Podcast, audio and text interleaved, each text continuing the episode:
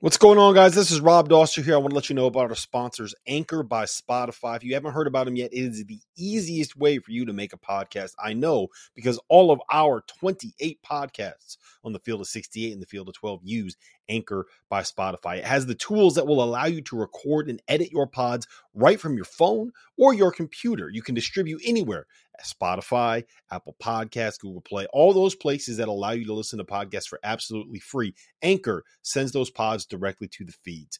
And here's the best part about it Anchor is totally free. So make sure you download the Anchor app or go to anchor.fm if you want to get started on your own podcast.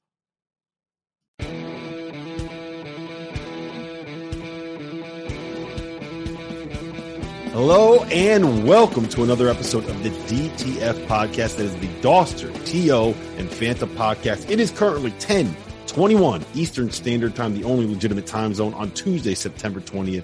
My name is Rob Dauster. I have with me Terrence Oglesby. I have with me John Fanta. We have a lot that we need to get into today. Emoni Bates got arrested. There is an age limit change potentially coming down the pipe from the NBA draft. We got to talk about realignment. We have a couple of questions that we asked you guys, and I think one of them is going to be a lot of fun to uh, to get into the most talented team that has missed the NCAA tournament in the last five years. I have a lot of options. A lot of blue bloods are on that list. Uh, before we get into all of that, though, let me introduce my co-host John Fanta from Fox Sports, Terrence Oglesby, uh, who is the Clemson legend, the, the sniper, the rifleman. What, what, what's your nickname? Rifleman, sniper. You pick one. I'll go with it. Bucket getter, certified bucket getter. What's going on, gentlemen? How are we doing? Doing okay after a therapy Monday as a Cleveland Browns fan. Don't want to get into it too much, but uh, for those of you who know me and listen to this podcast, my goodness gracious.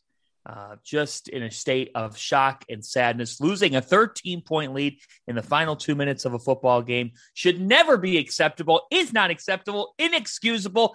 And we lost it to Bobby D's sons, New York Jets. what a freaking joke. What a freaking disgrace. I, I, digress, my, but I, I'm doing okay. To be, to be clear, my son doesn't actually like the Jets. He just we were watching that game and he decided he liked the green team that was named after the airplanes. I was rooting for your dogs, Fanta. I was uh, uh I, I, had him. Tia, let me ask you a question. Yeah. You're let's let's pretend that that you didn't play basketball, you played football. Let's pretend that you are a running back. Let's pretend that you are in a situation where you are playing a game. It is under the two minute warning. Uh, the team that you are playing against has no timeouts, and you, from about the 20 yard line, you get a run. You're heading towards the end zone. It's wide open. They're letting you score because they want to try to get the ball back. What do you do?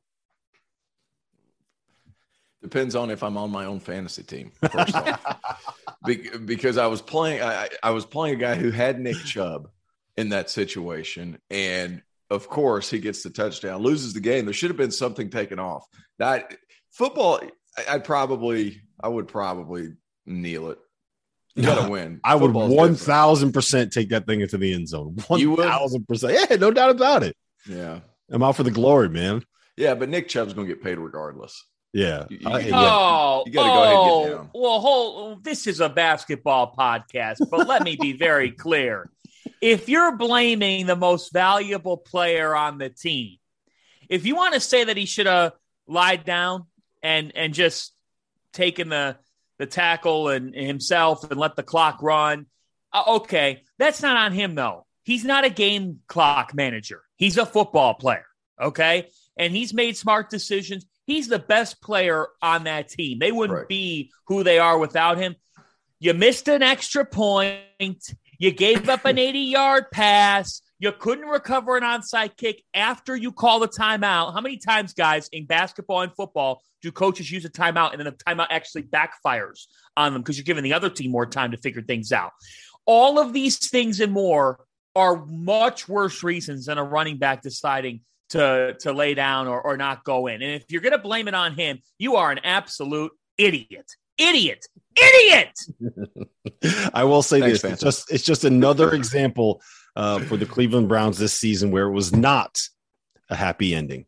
Um, all right, we're we we got it quite. Oh, Rob, are you kidding me right now, Rob? The digs keep coming. How are you going to segue us now? Yeah, yeah. I was about to say, how's this transition going to go? Because you're going to go, you're going to from one legal coffee. matter to another. I think. Well, yeah, we're gonna we're gonna talk about that. I do want to uh, put together a couple of programming notes really quick. Um, if you guys are uh, interested at all in buying some Field of 68 merch, like a pull out your Torvik T-shirt, shout out to To for that one. Uh, our merch store just opened up. It's Field of 68 shop. If you use the promo code Touchdown, you get 20% off at checkout with your first order. Uh, we'll have the link in the description below. As always, make sure that you go and check out the Field of 68 Daily. That is our newsletter. It comes out every morning, 8:30 a.m. from Monday through Friday, all year round. So if you are a college hoops junkie and you are not subscribed to that, you are missing out. It is run by my former boss over at NBC Sports, Mike Miller. We have Tristan Freeman of Busting Brackets, Riley Davis, Sean Paul, uh, Greg Waddell, some of the best writers in the industry are they do an excellent job. They, they do, do, an excellent job. It keeps really it's the job. first thing I read every single morning when I get to my uh my desk and I get to my computer. Uh, and lastly, the almanac comes out Monday, September 26th. The promo code there is hoops. You get 20% off if you pre-order. So that gives you six more days to pre-order and save yourself four dollars on uh, on getting the almanac. Eight hundred pages, six hundred thousand words. We spoke to every single one of the three hundred and sixty three Division One head coaches to put that thing together. It is an absolute beast. Uh, I'm really proud of the work that we've done to put that thing uh, together and get it out. All right, we'll talk about the age limit in a minute because I have a lot of thoughts on that. First and foremost, Emoni Bates. He was arrested on Sunday night. He was driving a car he ran, I believe he ran a stop sign. Maybe he ran through a ran through a red light, uh, but he was pulled over. They found a gun in the car. The gun apparently had an altered ID number on it. Uh, he was arrested for two felonies. He spent the night in jail. He uh, he was released on bond on Monday morning, and uh, he has since been suspended from the Eastern Michigan team. Eastern Michigan, of course, is in Ypsilanti, which is his hometown, which is uh, where he tried to get out of when he went to Memphis uh, for his freshman season. So um, I have a lot of thoughts on this. Uh, Tio, I'm going to go to you first on this one. Where do you stand on Emoni? What do you think is going to end up happening here? For the record, what his lawyer is saying is that he borrowed the car from somebody and it was not his gun. Uh, he did not even know the gun was in the car. And now he's in a difficult position because now he's got to bail out his boy and say it was his boy's gun. And then, and here's the thing too. Whenever I first heard it, I was like, gosh, this kid cannot get it together. There is so much going on. He goes home in the middle of the season and then he transfers back home to where everybody says he needs to get away from. And then this happens. It's like the kid can't get out of his own way. And it's just, first of all, I don't blame the kid for the stuff earlier. I think he's had people that have told him the wrong things. And I think that's hard. This part is more difficult. Did he know the gun was in the car? There's a lot of ifs and did he or did he not involved in this situation. So I feel like we need to reserve a little judgment in our dealings with Emoni Bates and, and you guys and how you guys have talked to him and how Jeff has described him. He doesn't seem like a brushed off serial number of a gun type of kid. So I actually think it's plausible now that it isn't his and I hope it isn't his because I, I I've come I've come to a point now where it's like, God, can Emoni Bates catch a break? Like like that was the first time since we've been talking about the kid, since we've been covering the kid, where I'm just like, man, he can't get out of his own way. And to be honest with you, where all of this is going, uh, I hope he has a great year. I hope he gets back on the team soon. But obviously, you know, the judicial system and process is going to take a while, uh, which stinks for him. It stinks for his team. But I, I'll be honest, guys, like the blame lies on him because you need to be a little bit more diligent. You need to know all this stuff. I mean, you, you, you have to look in the mirror at some point, right? But there comes a point where it's like, God, come on, Emoni, let's get it together. I need a feel good story. I'm hoping that this kind of turns uh, the tide a little bit to where he's I'm not going to say scared straight because he wasn't a bad kid, but it's like, dude, get it together, get it together, do what you're supposed to do, do what you're capable of doing because he's still a really good player and he seemed to always be a really good kid. He's just been sheltered uh, f- from the people that's around it, or f- f- they've been sheltering us from the people that's around him. Does that make sense? I don't know how I yeah. worded that correctly, but I- I'm rooting for the kid now. Like especially if it's it's what Steve Haney said it was, and Steve Haney's his lawyer, as you refer to. Mm-hmm. When I saw this news, I was sad. Yeah. It made me sad. Me too. It, re- it really did. We cover the sport, we cover players and coaches, but we're humans too. And at the end of the day, I want these kids to do what they strive to do and live out a dream. And anybody who doesn't want that is wrong. And for me, I just think when you look at the potential that this kid had at one point, and I know it's just a word, I know potential is just a word. But when you look at the setup, right, at 14, 15 years old, you sit there and say, could be great, right? Could be great. The contrast from that to where he currently is, not only as a basketball player, but more importantly, a human being, could not be sharper. Could it could not be greater of a difference. Just when you thought what has been the toughest of scenarios for Emoni now to fight through it and get his career on track.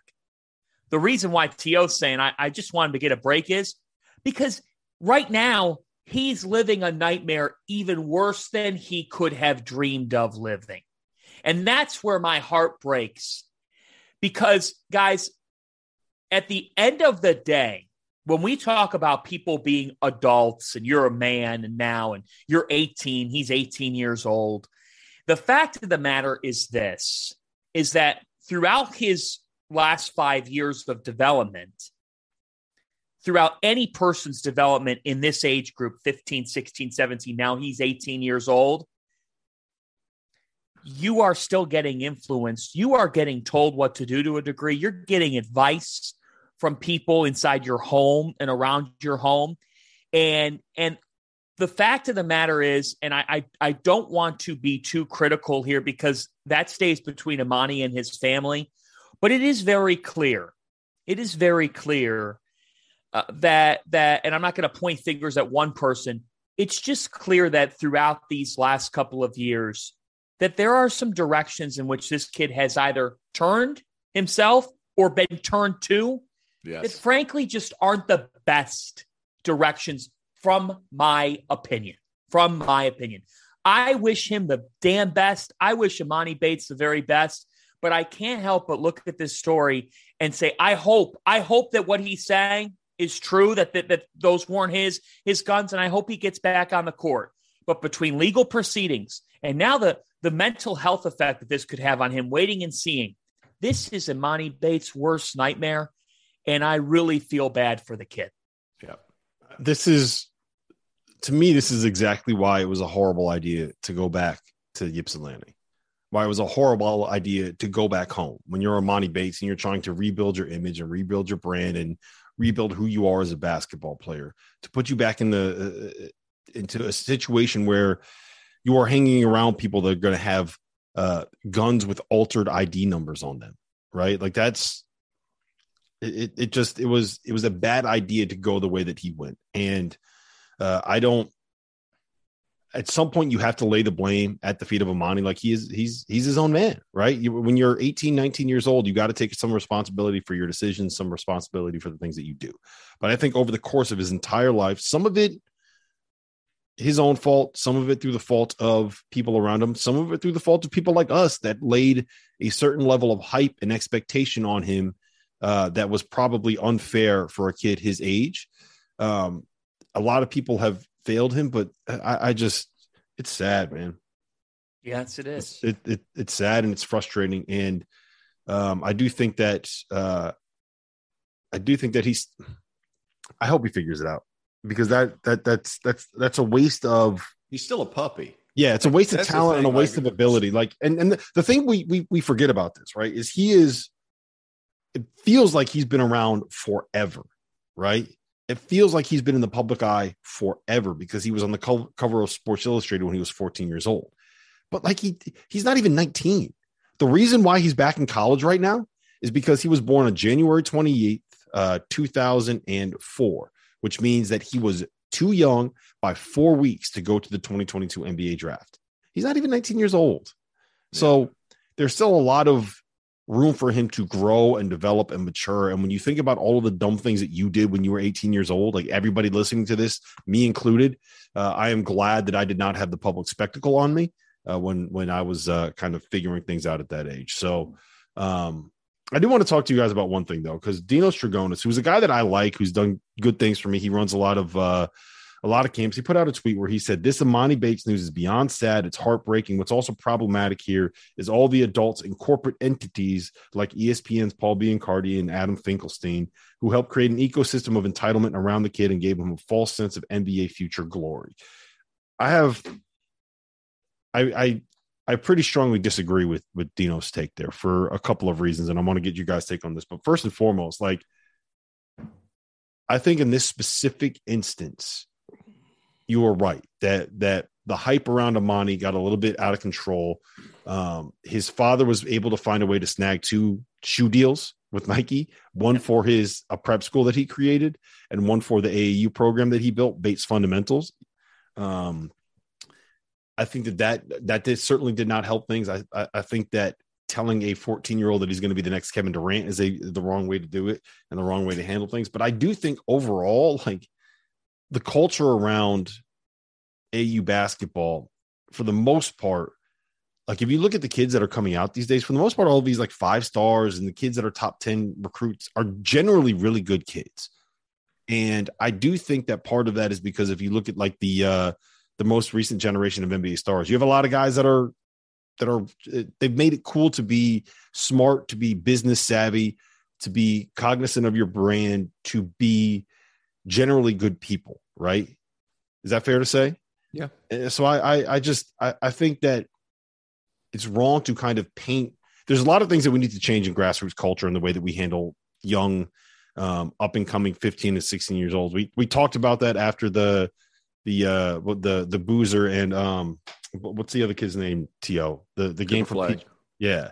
So we, the, we we talked about that a couple podcasts ago, and I don't I don't think we necessarily need to rehash that. I just think overall, in general, um, the system works pretty well. I, I I think it's wrong to criticize an institution for one example that did not work out the way that we wanted it to. Is that fair?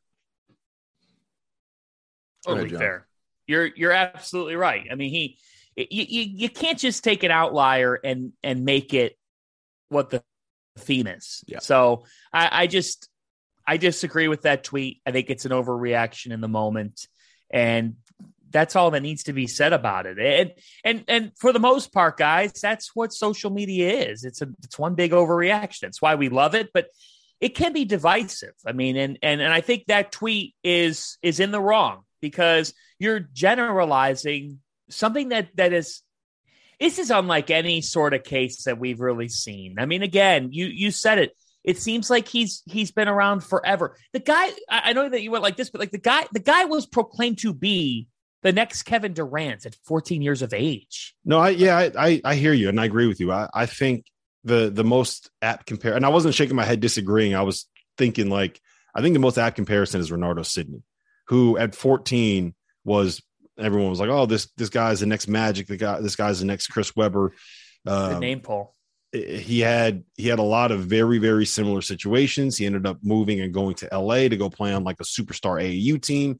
Um, and Finkelstein called him Felipe Lopez, and I was like, "That's a good one."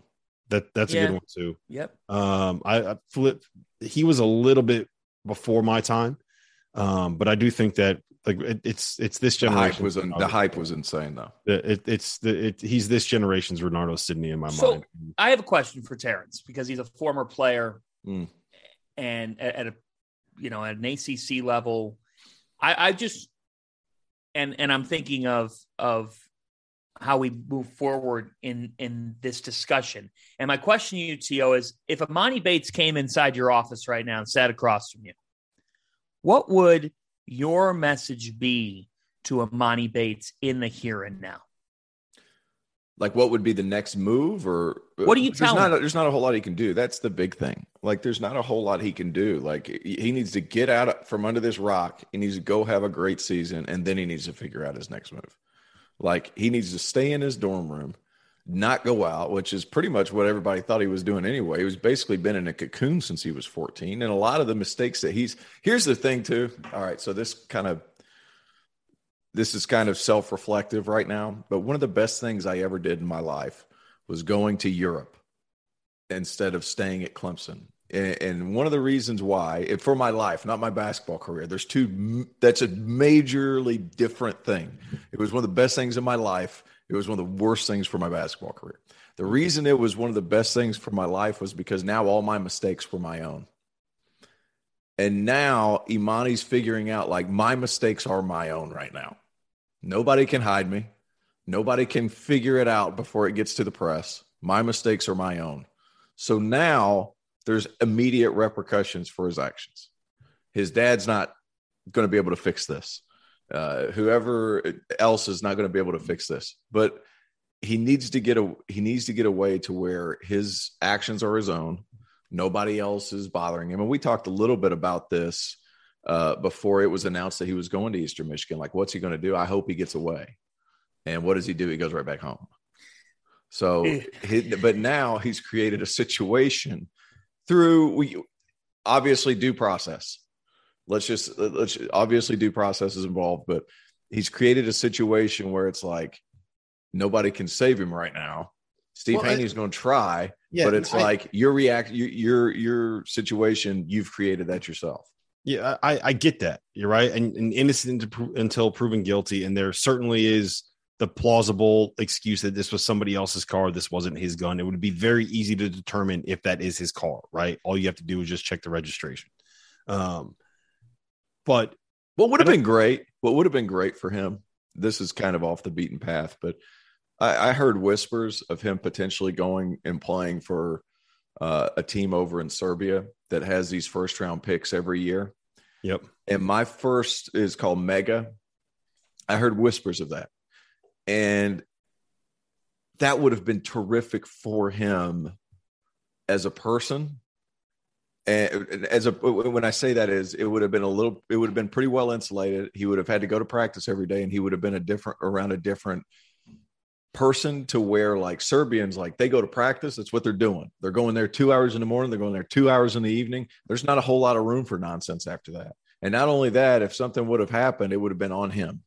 And now he's got this cocoon around him. That's yeah. kind of the well. That's, that's kind it. of what I would. I, my thought, uh, and I said this. He would never have made it. Yeah. I think he would have come home in a month. Yeah, I, but I, like if I he think, could have gotten through it, I think it would have been perfect for him. I, I said from the jump that he should have gone to the G League Ignite program. Get away from everything at home. Get away from mm. all of those distractions. Get away from everything, and make the main thing be the main thing again. Make basketball be the reason that you're doing things, not not whatever else. He's not.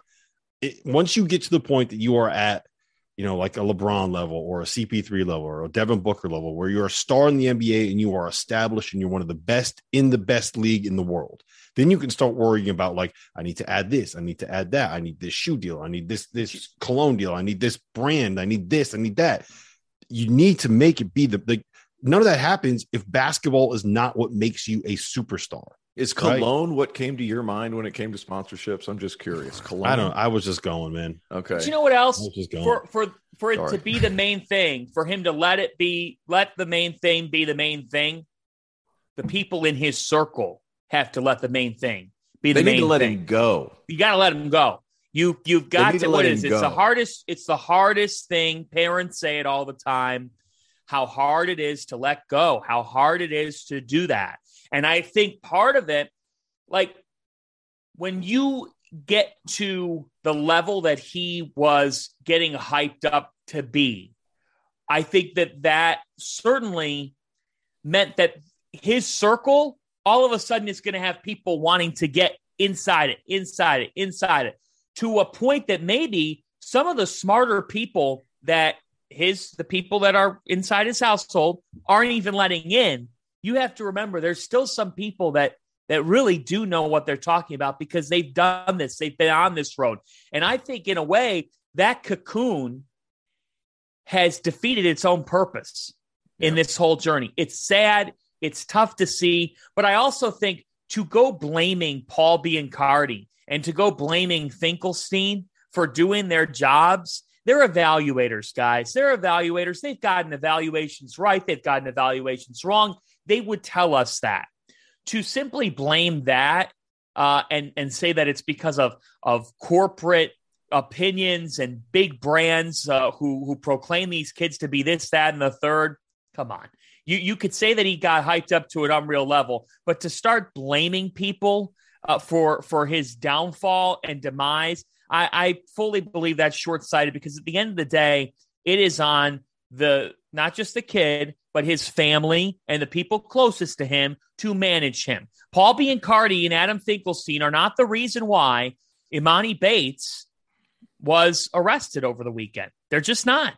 Yeah, there's the I, I said this earlier, but there's there are lots of things that need to get changed in in the world of of grassroots basketball and AAU basketball and the way that social media and our culture um, hypes up some of these 15 16 17 years old that that is 100% true and for the record the last time that we talked about this it was because of a column that fink wrote i know fink well enough i've had conversations with him about this like i, I don't he wants that to change. I I, I can't speak on being car. I don't know. I, I, think I've had one conversation with Paul in my life, but I know Fink well enough to know that, that he wants that to change. So throwing him under the bus is probably yeah. not uh, something that's fair in this situation. And I'll just I'll end it with this: there have been plenty of incredibly overhyped players over the course like the last 10 years that have come out and gone on to be fine. Yeah, maybe the, every single one of them is not reaching the levels of Kevin Durant, right?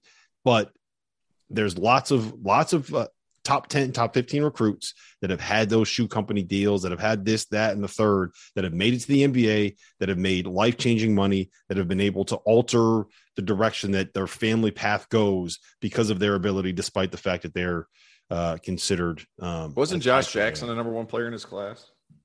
Yeah he was. That's another situation where uh I, well, but I mean, but with that being all said, he's made a lot of money and he's turned yeah, out. He's, he's he's made a lot of money, and and that is like our standard. Our standard for for success needs to come down a little bit. If you make the league, if you're identified yeah. as a 16 year old and you make the NBA, you you've made it.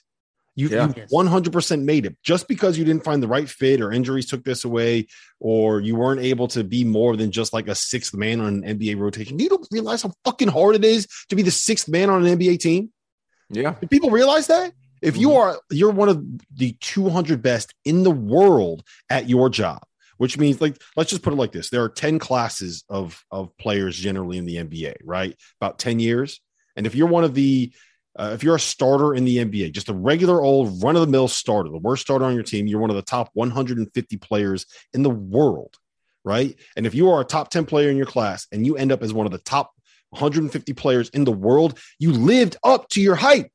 Like I don't know, it's it's hard to explain this to people. Not everybody is going to end up being fucking Kevin Durant. Yeah, making the league, having oh, an eight year career in the NBA, if you're projected as a, a five star recruit, then you probably outperformed what the expectation was for you in your basketball career. People need right. to understand that it is very, very, very the hardest job to get in the entire world is an NBA basketball player. There's 510 of those jobs if you include the two way contracts. Drives me crazy. Bold statement. Yep. Speaking of the NBA and the NBA draft, it sounds like Nice uh, transition. There, there's going to be some level of change coming here. Um, Shams put out a report that made it seem like the one and done rule was going to end up going away. The age limit is going to come down to 18, and it could happen as soon as the 2024 NBA draft. Woj uh, later on on Monday night put out a report that said, pump the brakes. It's probably not going to happen for a while because there are trades that have been agreed to with future draft picks based off of what the current situ- the current setup is, and that the NBA doesn't want to do away with the one and done rule. Um, I why wouldn't they? There's there's for so for the new CBA, this is why I won't believe that the one and done rule is going away until I see the one and done rule go away. There is no motivation for either side in these negotiations to have this go away. Take the owners the billionaire owners, mm-hmm. the people that are really, really smart about their money and ruthless about their money.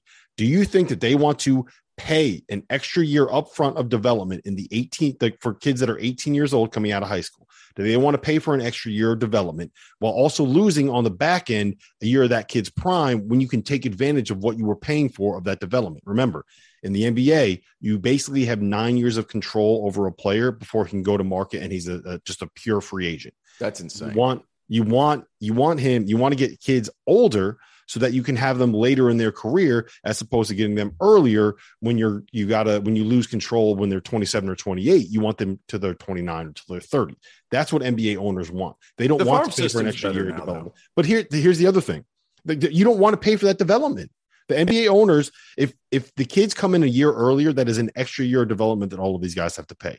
Then you have the players who are on the other side of the negotiation. It is a zero sum game when it comes to A, jobs, and B, money available for professional basketball players at the NBA. As soon as you allow 18 years old, 18 year olds coming in, one, this concept of like the double draft where you have the best players from two different draft classes entering in the same year. That means there's going to be fewer jobs available for all of those veterans that are on the fringe, right? All those guys that are currently part of the NBA Players Union are there's a lot of them that are going to be out of a job when you have that double draft. And two, the money is going to go to these younger kids instead of the older guys, right? So there's no there's no incentive for either side of these the the, the CBA to put to get rid of the one and done rule. All the incentive for both of those sides is to have it go to a two and done rule. That's what that like that's when you look strictly at incentives and motivations for the two sides that are negotiating the CBA, that is what the, the keeping those kids in college longer is better for both of those sides. Now, my guess is that Adam Silver wants to he wants to do two things. He wants to bring players in as quickly as possible because he thinks it's the right thing to do, right? And it probably is to allow these kids to be able to get to the league as quick as possible. He also wants to bring all of that development in house. And, and he's been vocal about this. Like he wants to have the best players training with professional athletes, which makes a lot of sense when you go to college and you're working out, it's very like there's time limits. You, you got to have what is it like a two hour limit per day, 20 hour limit per week or something like that, CO. Yeah. Um, and you don't, you're not doing it year round. There's different training sessions, and you have guys that are there developing you to win basketball games now, as opposed to developing you for you to be what you could be the best long term, if that makes sense. So, um, I think Adam Silver wants this, but it, it, it doesn't benefit either side of the CBA. Like so, I I will believe that the one unless unless they were away. able to add something to the to the G League structure. That's right. Which would make sense because the G League's good now. Like they've done a nice job with that league. Sorry to interrupt you, Rob. Keep going. I just it was so, but but like the, I I hear what you're saying, but we're talking about 18 year olds that are going to be first round picks. They're going to be eligible for the draft. So you're drafting an 18 year old. His first contract goes until he's 22. His second contract goes until he's 27. Right now, all of a sudden, you got to pay that third contract, that the max deals or whatever, until they're 32, which means they're more likely to have to get another max deal until they're 37. You're adding it, just it costs more for NBA owners to bring these kids in when they're younger, which is why uh, uh you're not a billionaire by being done with your money. So I, I, that's why I'll I'll believe that the one and done rule is going away when I see the one and done rule going away. That's just where I'm at with it. I'm not sure I that logic of the contracts by one year. I'm not sure I completely buy it because why? they're going to be paying somebody anyway, and there's a salary cap there for a reason. There's a salary minimum too. Like you've got to be able to pay guys. So the only thing I just think when it went into effect, what was it, 2000? Uh, when, when did it go into effect? What year was that, Rob? 2005. 2005. Like the G League was in its infancy. Like that, I think that's kind of your turning point. Every team has a feeder system going on. I think that could be the turning point for this. Uh, I, I think the kids should be able to go. I, I know that there's been a lot of talk about you know when i say talk i mean like just with me and my buddies basically like i love the baseball rule either let them go out of high school or they got to stay for three years. Huge fan of that because three uh, years, but, but three years they're graduating. It yeah, wasn't that the point the whole time. I mean, the NBA doesn't give a fuck. Yeah, but like, here's here's the problem. Here's the problem with that. I love, like, I love it just from a hypothetical perspective. And uh, here's the thing about that is like Trae Young would not have been a one and done. Or Trae Young would not have been a straight out of high school guy, mm-hmm. and he comes in and he has right. 30 points and 10 assists, and then you're going to tell him he's got to be in the college for two more years. Yeah, it would make for great. It would make for great theater. What would That's if Trae Young freedom? That's worse right, freedom. Let me ask I you mean, guys this: If Trae Young, if if this rule was in place, Trae Young, who averaged 30 points and 10 assists as a freshman, if he was forced to stay till his junior year, what does he average as a junior in college? I don't basketball? know. It'd be Ralph Sampson numbers. 41. 42 points 42 points. Assists. Here's my deal with this, okay? Just and Oklahoma still would not be able to get out of the first four. right, exactly. Yeah, they had first round loss. And wasn't it to Rhode Island? Oh, yes. yeah. Danny Hurley is one uh, NCAA tournament. Oh, boy. Yeah, there we go. Okay, so, oh, yes, yes, for a different discussion during the season.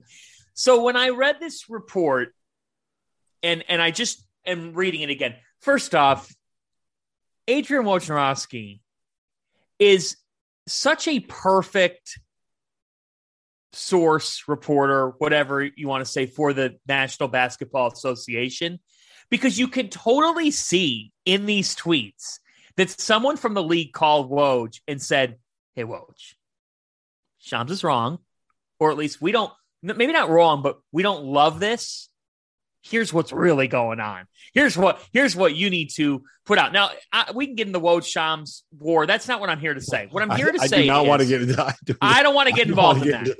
that. I don't want to get involved in that. I'm not. I don't want to get involved in that at all. Um, fun fact: I once saw Shams in Scottsdale while on vacation. He's probably one of the few people that has ever seen me shirtless for several days in a row because I was at the pool and he was at the pool. And so he got a look at this body. Holy shit. So that's great. Yes, yeah. that did happen. Yeah, I, I, was like, I looked across the pool. I'm like, is that Shams? And he's just. Yeah, the whole time. Okay, so Woj, it, for the people listening, he was like on his phone nonstop. So Woj says several obstacles and complexities remain, including the league's insistence that players provide medical info, physicals to all 30 teams. And then he proceeds. So if you were reading that, you would say to yourself, okay, so if if there's no one and done, that means that the player has to give everything to everybody in the league, right? Whereas currently in the current structure, who controls which medical info gets to which teams? The, the agents. Ah, the agents. The agents. And I thought to myself reading this, but wait a minute, wait a minute. And Lamar Jackson would agree with me. The agents, who needs the agents? Oh, that's right. That's right. Because behind closed doors, the NBA teams and organizations, folks, don't let them fool you. They're good friends. They're good friends with all of those agents. This was simply language to put out there that states Mm, before we dramatically shift the landscape, uh, our whole goodwill with the agents and our good practices and our let us help you help yourself. Let's you scratch our back, we'll scratch yours. That whole partnership that has some direct language in it, but not all direct language in it, that it's this change would crush that hurt that, it would alter that. And guys, when we're talking about millions and billions and gazillions of dollars, if the system ain't broke, don't go fixing it to a point that you could end up hurting your relationship with those player or agents. And the fact of the matter is this nobody, okay, nobody wants to go rot in Sacramento or potentially Oklahoma City. Like, Nobody wants to go rot for an NBA organization. And if you provide your medical info to every single team, all that info is out there to every team, you're going to have far less control of your potential landing spot when you don't have that system in place where player agents are giving that info out to certain teams. That's what my takeaway from this was. Agree or disagree? I'm a big yeah. fan of what you just said. Just make sure everybody sees it. And here's another thing: it could help those Sacramentos and things like that. Like you, is that kind of what you were referring to? Like, well, I'm saying that I I'm saying that. So to me, I don't see that big of a deal with everybody seeing the information. Hmm. But Woj's reports suggest that the agent system and the one and done system is still benefiting the league. So I think I think there's two things that you can look at here. I think you can both say that the draft age getting lowered. Like it is what it is. Give the players the freedom to choose to go straight to the draft or straight to Ignite or whatever it is. I think, T.O., that this is the whole purpose of Ignite and the G League. The G League has been planning for this. The G League's gotten better as a as a league and has gotten better at actually developing talent. Like they've gotten closer to what the minors are There's a in plan. baseball. Whereas the G League used to be a lost hole, a lost hole. It's not anymore. It actually is a developmental system. Adam Silver wants this. He should want it. I get that. You could both you could both say that lowering the age is appropriate while also saying that one and done should remain in place the way it's been. The the only problem with that is if you lower the age limit and and keep one and done in place, all you're going to be getting is more situations of like GG Jackson uh, finding a way to graduate as a 17 year old after his junior year in high school and going to college. And Yeah, I hate all it's going to do is make it one year younger for people that are going to do their one and done year. And uh, like, I don't blame him. You know what GG Jackson is getting from South Carolina to be able to play this year? A lot of money. A lot of money. Uh, he's getting Oscar Tshiebwe money, two commas with a crooked number in front. Right. So, I don't know how that's going to end up. yeah, but it, all it's going to do is make, make It's the be a hard year. Like, look, Columbia. look, It's gonna be a I- I- hard year in Columbia. Yeah. I, I I think if you're going to get rid of the age limit, right, there should be no one and done. Just let them go straight pro. That's the best thing to do for a lot of these kids. There's a lot of guys that don't belong in college. Um, I think overall it will not having guys like Zion Williamson, not having guys like RJ Barrett, not having guys like Cade Cunningham, like that that hurts college basketball to a point. But Can't miss what you never had.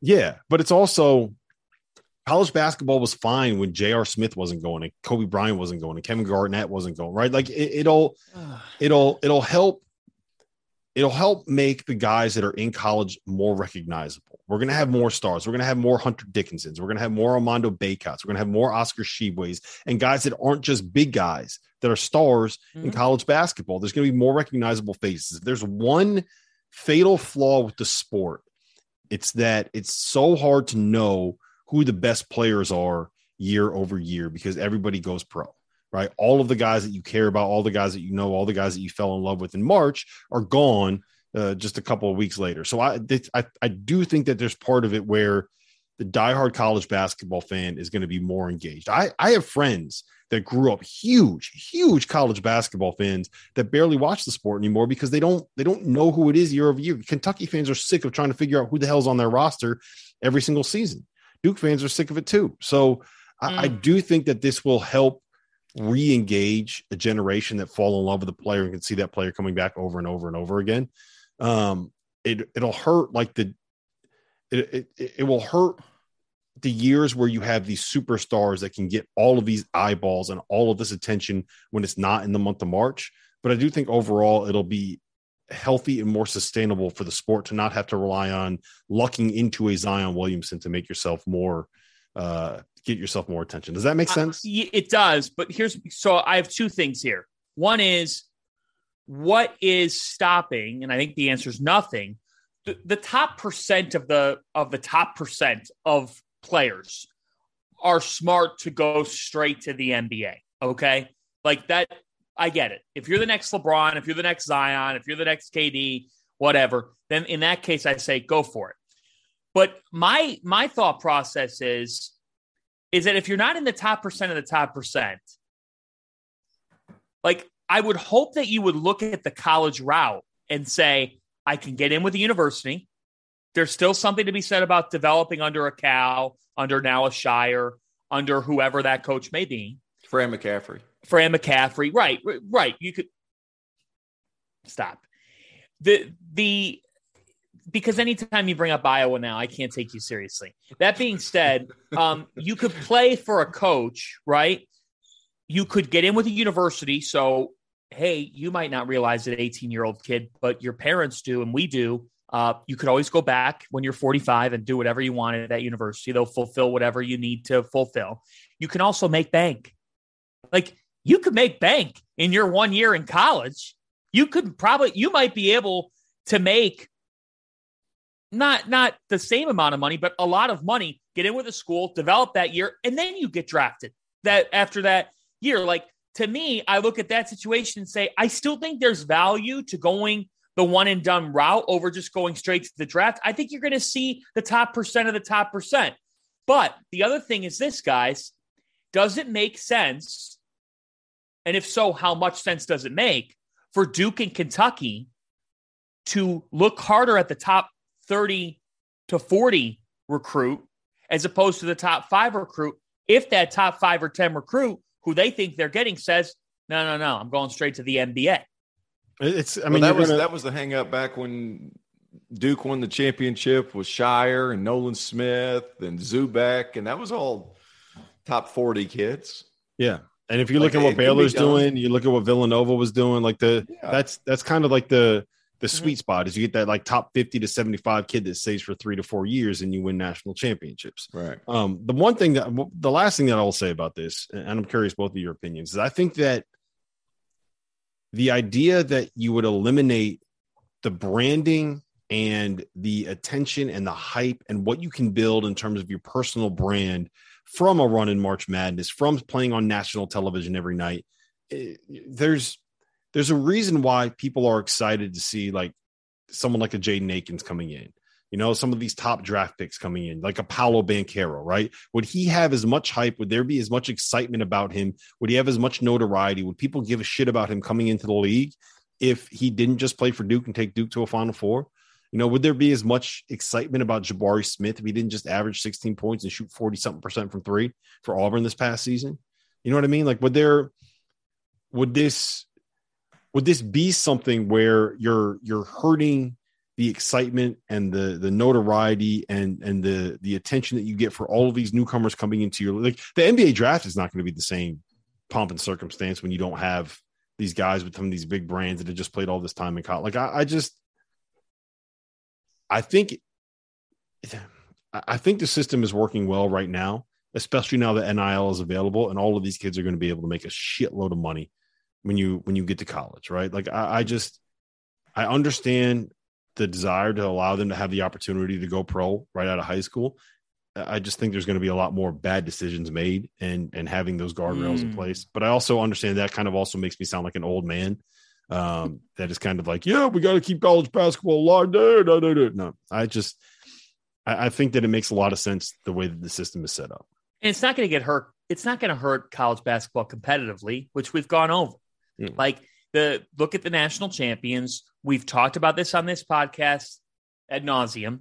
It's not going to hurt the sport competitively. Veteran teams are winning the national championship for the most part. So I I got to tell you guys, like I can't wait for actual basketball. I can't wait for the season to start. We've talked about uh, uh, yeah. an arrest, and now we've talked about this this rule. So it's guys, we are as we do this podcast 48 days away.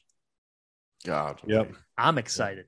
I'm very excited. All right, let's roll through some questions. We did get some questions coming in. Uh, the first one, this is, uh, I didn't write down who this one is from, but the question was once realignment changes, the ones that have already been made officially go through, meaning Texas and Oklahoma going to the SEC, Houston, UCF, BYU, and Cincinnati going to the Big 12, and UCLA and USC going to the Big 10 which conference is going to be the best basketball conference in college basketball? You, I'm going to you first. The toughest to win games in is going to be the Big 12. The most talented would arguably be the SEC. Because I thought about this. If you look at Texas, Oklahoma, they have top end talent. Now, Porter Moser's taking a minute, but he's going to get there. Texas always gets these five star recruits and these t- highly rated transfers. They're going to be good. I'm not sure they're going to win the SEC ever, but there it's going to be a really good league. But that Big 12, man, if you look at that roster up and down, Kansas, Iowa State, Oklahoma State, now you add Cincinnati and West is starting to get things done. You add a BYU team that's underrated, that gets a bunch of dudes out on the West Coast. You look at all these different teams. Central Florida is a sleeping giant. It's the biggest enrollment in the state of Florida. People don't realize that. That is a sleeping giant. It is a commuter school, sure. It's starting to change a little bit. They're starting to put they're starting to put more dorms on campus. That's a sleeping giant. And uh, lest I forget, Houston with the Fertitta money and the Sampsons running the ship. That's a big time program too. The Big 12 is going to be a bear when realignment hits. Think about it like this Houston, Baylor, and Kansas, the way things are currently oh. going, oh. could all like all enter every single season based like, yeah, there's a real shot that they could each get a one seed, right? And then go and look at it to put the Big 12 in perspective. Let's tie a bow on this, Phantom. Do you know who finished in last place in the Big 12 last year? Last place. Lay it on me. West Virginia and Bob yeah. Huggins. You know who was who who who made it into the Hall of Fame last year? The year yeah. that he finished last place, Mr. Huggins, in the Big 12, Huggy Bear. Iowa State finished tied for seventh in the Big 12. They were the eight seed in the Big 12 tournament. I'm sorry, they were the seventh seed in the Big 12 tournament. They finished behind Oklahoma State. They should have been the eight seed uh, if Oklahoma State was eligible. Iowa State made it to the Sweet 16. That league is a fucking buzz saw. It's insane. Yeah. The Big 12. Brutal. The Big 12 is already college basketball's best conference and has been the last couple of years. And oh, if you want to make the counter argument that everybody always makes, well, what did they do in March? I'm sorry. They have accounted for the last two national champions. And in 2019, Texas Tech made the final. So can for the last. Can I add to that in 2020, Baylor and Kansas both would have been one seeds, and Kansas was the overwhelming overwhelming favorite to win the national title. And do you know who lost in the 2018 national title game? Who lost? Yep. Well, in the 2018 national championship game, Kansas lost. So wait, no, they lost. Some... Kansas lost in the Final Four to Villanova, and then Michigan lost. Then but Michigan, Kansas yeah, got to the go. Final Four. There you go. Kansas, Kansas, Kansas lost to maybe one of the great college basketball teams ever in Villanova. The, the point is, I don't. The Big Twelve has had. The point is, shut the fuck up, Rob. Get your facts straight. yeah, yeah. Well, that's all right. No, you're fine. The the Big Twelve has had a team in the Final Four in every year since 2016 because Oklahoma made it in 2016 with Buddy Hield. The Big 12 has dominated college basketball. And they've done it in March. They've done it when it matters most. That league is the toughest. That league is loaded with talent. And you're going to add big time programs. Houston, it seems like it's just a matter of time until they're in a national final. They might be in the national championship game this upcoming year. In fact, if you ask me today, who are the two teams that I could see meeting for a title, I'll stay committed. I'll say I think Houston could end up meeting Kentucky or Gonzaga for all the marbles in college basketball. All the marbles. So to me, guys, think about this. The Big 12 already owns Monday nights in college hoops, and and on Saturdays they're they're featured in the biggest of games.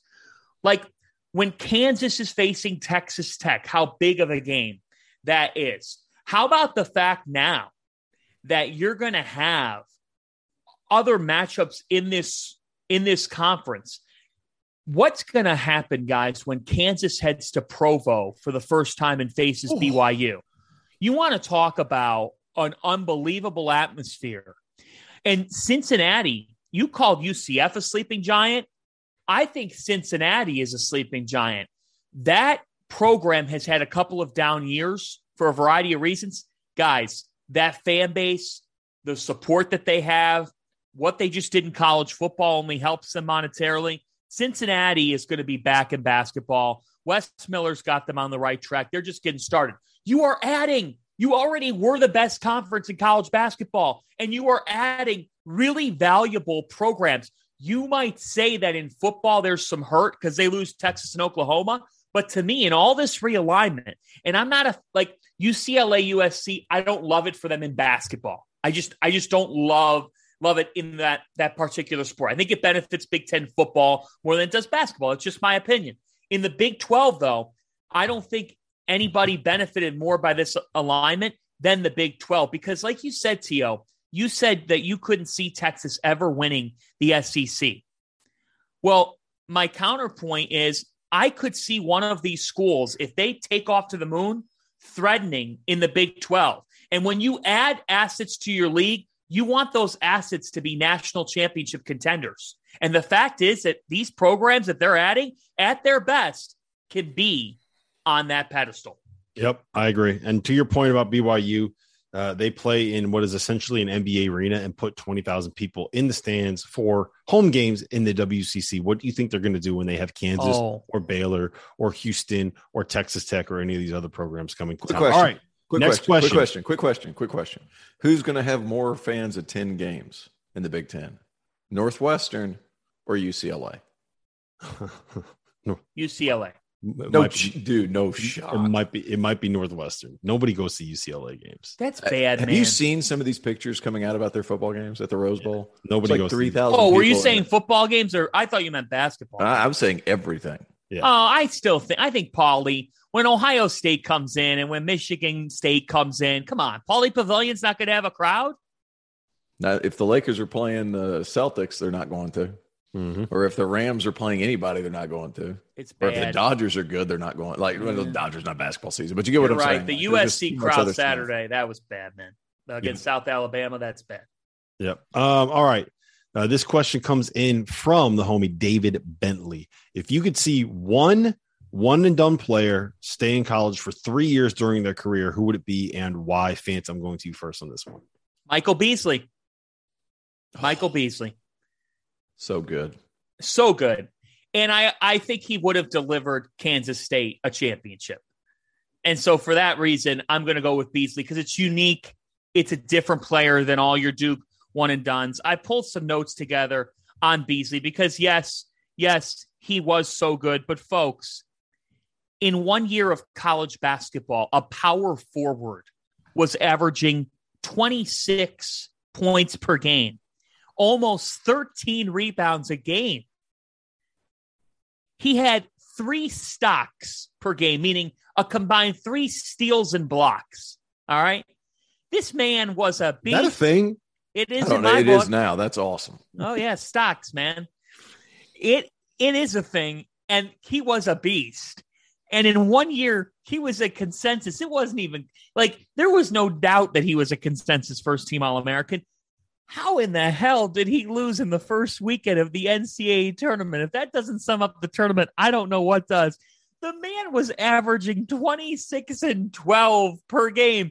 In year three, he would have been averaging 35 and 18 or 20. like, if I could have watched a player throughout his career, when you combine Beasley, the Octagon, right, at Kansas State, Manhattan, Little Apple, like, I just think it would have been really fun because it would have I always love a spotlight on a player and program that doesn't normally get on them. And he would like, have played with a veteran Jacob Pullen too, underrated. Boom. Mm-hmm. Yes, I thought about that too. They brought in more talent. I'm going Michael Beasley. The Octagon of Doom would have been rocking, and uh, oh. I, and I do think that Michael Beasley would have. Uh, he seemed like the kind of the kind of guy that really, really enjoyed college life. Tio, oh yeah. Uh, I thought about this a little bit differently. I probably went the wrong way with it, but uh, I thought about a couple of guys that I wish could they should have stayed more. Oh, like Max Christie would have been good this year. I went right to him. I think he would have been better. Cam Reddish, when he was on that three headed monster at Duke, he was the one guy that needed, like, if he would have stayed another year, he would have been the dude the following year uh gosh there's just a there's a lot of them there's a lot of them that like if you would have stayed a little bit longer and been patient you would have been really good. Uh, one that we, we were talking about one and done earlier. When that rule went to effect that's when greg oden uh was coming up. And had he been able to go straight to the league i can't remember who got the first pick the year prior. But um that would have been he wouldn't have ended up in portland. Things might have happened differently for him he wouldn't have broken his wrist going into the net final four that year. Like it could have changed uh, the dynamic of his career. So that was another one I thought about. Was that the uh it was you lose out on Greg Oden and you get Andrea Bargnani? Yeah. Think about that. So like you, you get Greg Oden instead. And where where did Bargnani get drafted? That was New York. I don't remember. I don't think he went to New York. No, yeah, he went to yeah. Toronto. He went Toronto. to Toronto. Toronto. He went to New York later. He went to Toronto. So now you get a Greg Oden in Toronto. I mean, maybe, maybe. Yeah, my my answer for this is is obvious and probably lame and cheesy and and and UConn uh, guy. Well, no, I mean it's it's oh. Zion. Like, oh. can you can you just imagine what three years of Zion would have looked like at Duke? Can you imagine? Looked like Barkley in Auburn. Yeah, can you imagine the amount of, t- of attention he would have gotten? Can you imagine how how much he could have dominated the sport as a as a junior um, at Duke? So I, I just I would have loved to see Zion play for three years. He was he was yeah. he was electric. He was special. Um, all right. Uh, two more questions here. First and foremost, can an all American team have five centers on the first team? I asked this because uh, our buddy Jon Rothstein put out his first team all American team and it had five centers on the first team. And I, maybe I'm on an island. Threw up here, in your mouth a little. Threw up in your mouth a little bit. I could not possibly disagree with this sentiment more you can get creative how you want to uh, have people lined up positionally, right? Like we can call Oscar Tshiebwe a forward if you want to, to be able to put him on the same team as Hunter Dickinson. But you have to have some semblance of making it look something like a basketball team that can see the floor, right? You do not have, if you look, go look at college football's first team All American team, do you see CJ Stroud and Bryce Young and Caleb Williams and Stetson Bennett all on first team All American? No, right. no, you do not. You cannot have a first team All American team with five centers on it. If that happens with the AP, I swear to God, I'm going to AP headquarters and I'm I'm, bring, I'm bringing my my uh, my torches and my pitchforks and and we're protesting, we're rioting. I, I in my traditional heart, I feel like it has to be a lineup like you need a point guard, couple wings, then you can go two centers because two, you know, big front court players, that'd be fine. But like it, it needs to be, it needs to be some semblance of a regular team, in my opinion. So that that that kind of stinks. That stinks, actually. Yeah, you need guard, guard, forward, forward, center. And if you want to call Oscar Tshiebwe and Armando Bacot forward, so you can put Drew Timme at the five and have him be a center, I get it. That's fine. I can work with that. I can make it be a thing.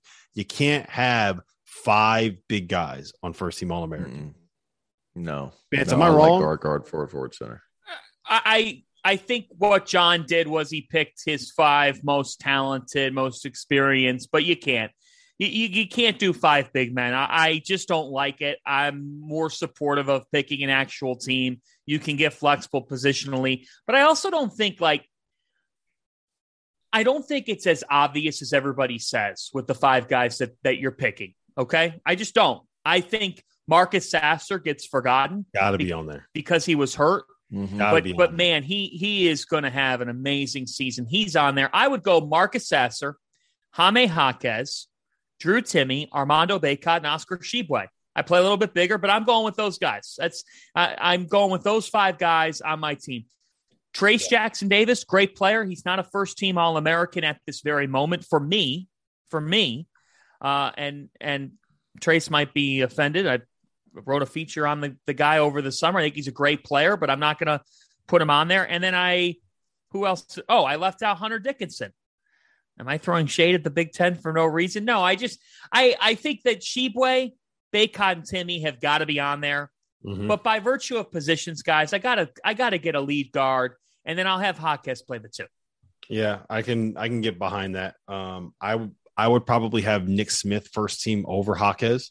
Uh, I know that uh, that To oh, disagrees with you there. Oh I, boy, I just think that Nick Smith is, is walking into a situation where by the end of the season he's going to be playing 38 minutes a game because Muss only plays six guys. Uh, he's going to be in a situation where he is the guy that is the that is used to create all of the mismatches that they are going to have there. And if you look at what Muss has done over the years, he runs offense through one guy when he can find a mismatch. And I think Nick Smith is going to walk into a situation where he's on a team that is a top 10 team and average something like 17 and five assists.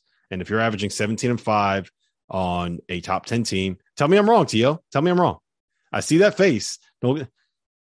I have Brandon Miller as the freshman of the year in the SEC.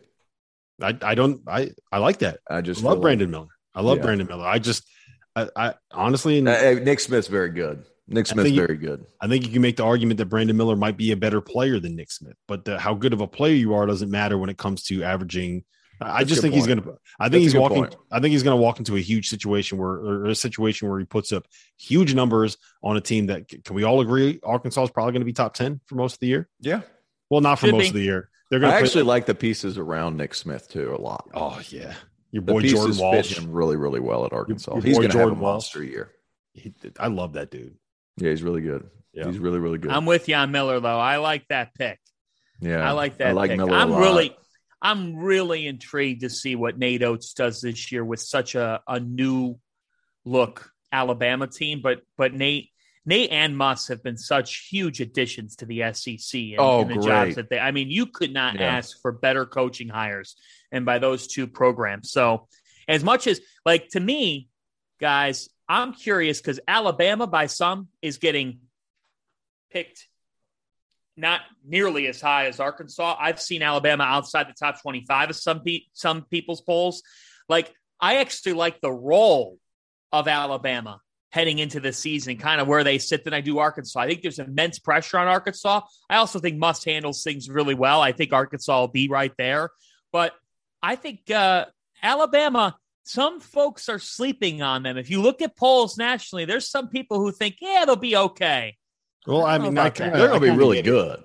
They're yeah. entire one of the SEC. Me, uh, that's three we were texting the other day. I, I like Alabama in, in, entire one, but they're not everybody does. Terrence, you know that. entire one, tire one. You mean tier one? Tier tire.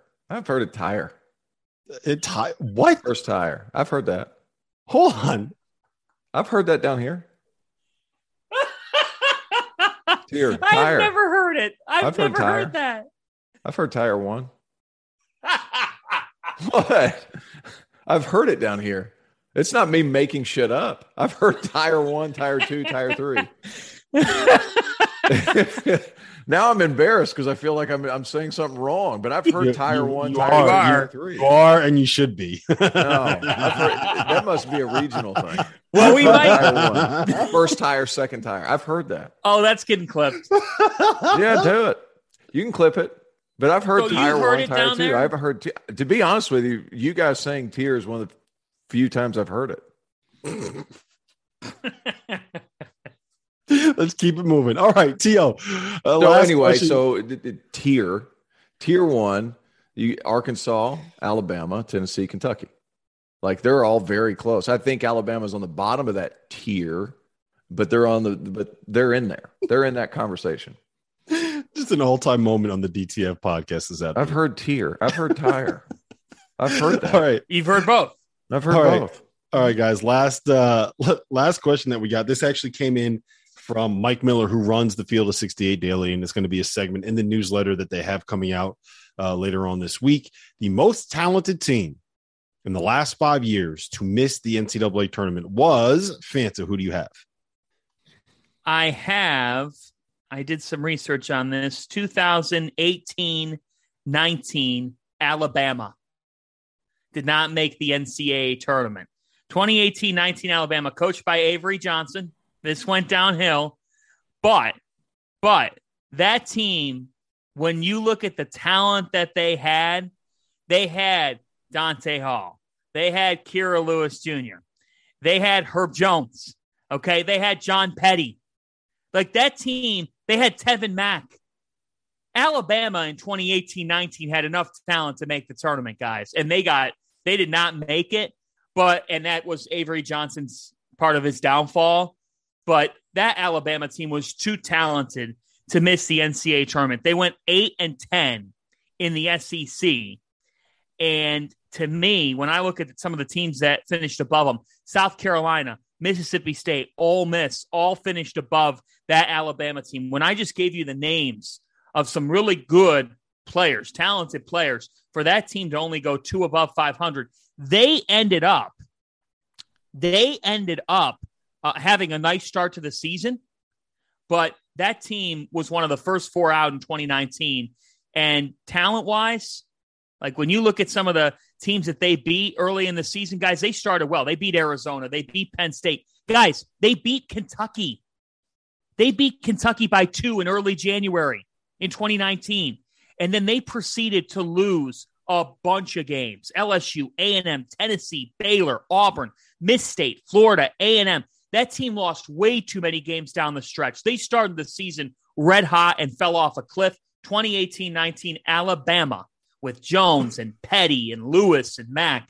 That team was too talented to miss the tournament. They were one of the first four out. There's my team.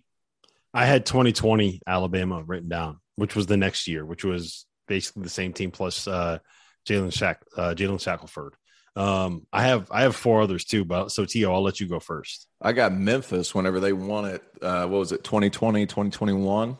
And they won the uh, DJ Jeffries was a McDonald's All American coming out of Olive Branch. He ends up leaving and going back to Mississippi State, and he's still in college, which is kind of wild to me. Uh, they had a bunch of really good players. Landers Nolley transferred down from Virginia Tech. He was a good player.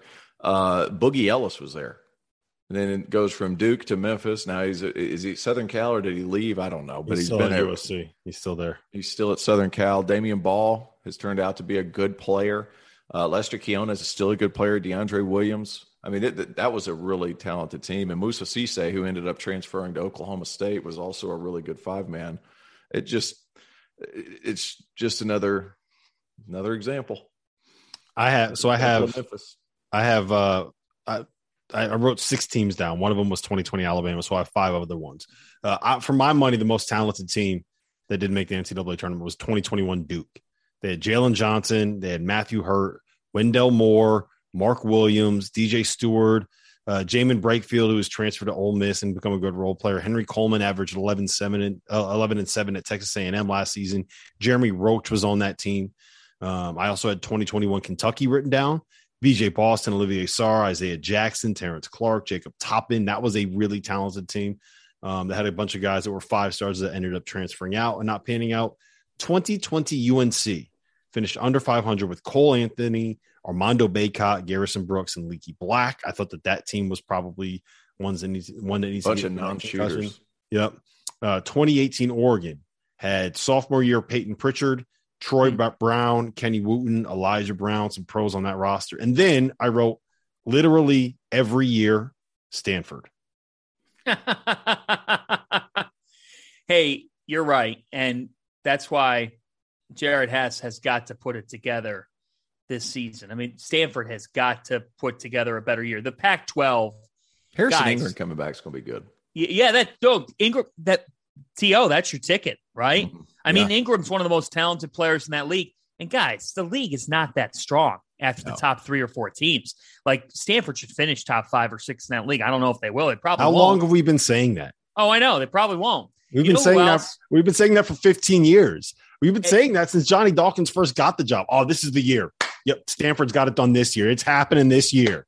All right, this I is agree. the year that they finally make it back to the tournament. And you know what happens?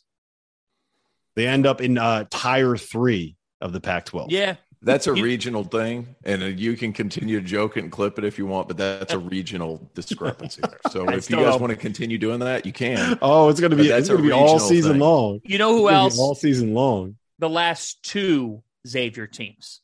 Yeah, I was. I, I, actually thought I mean, about was, last year's Xavier team.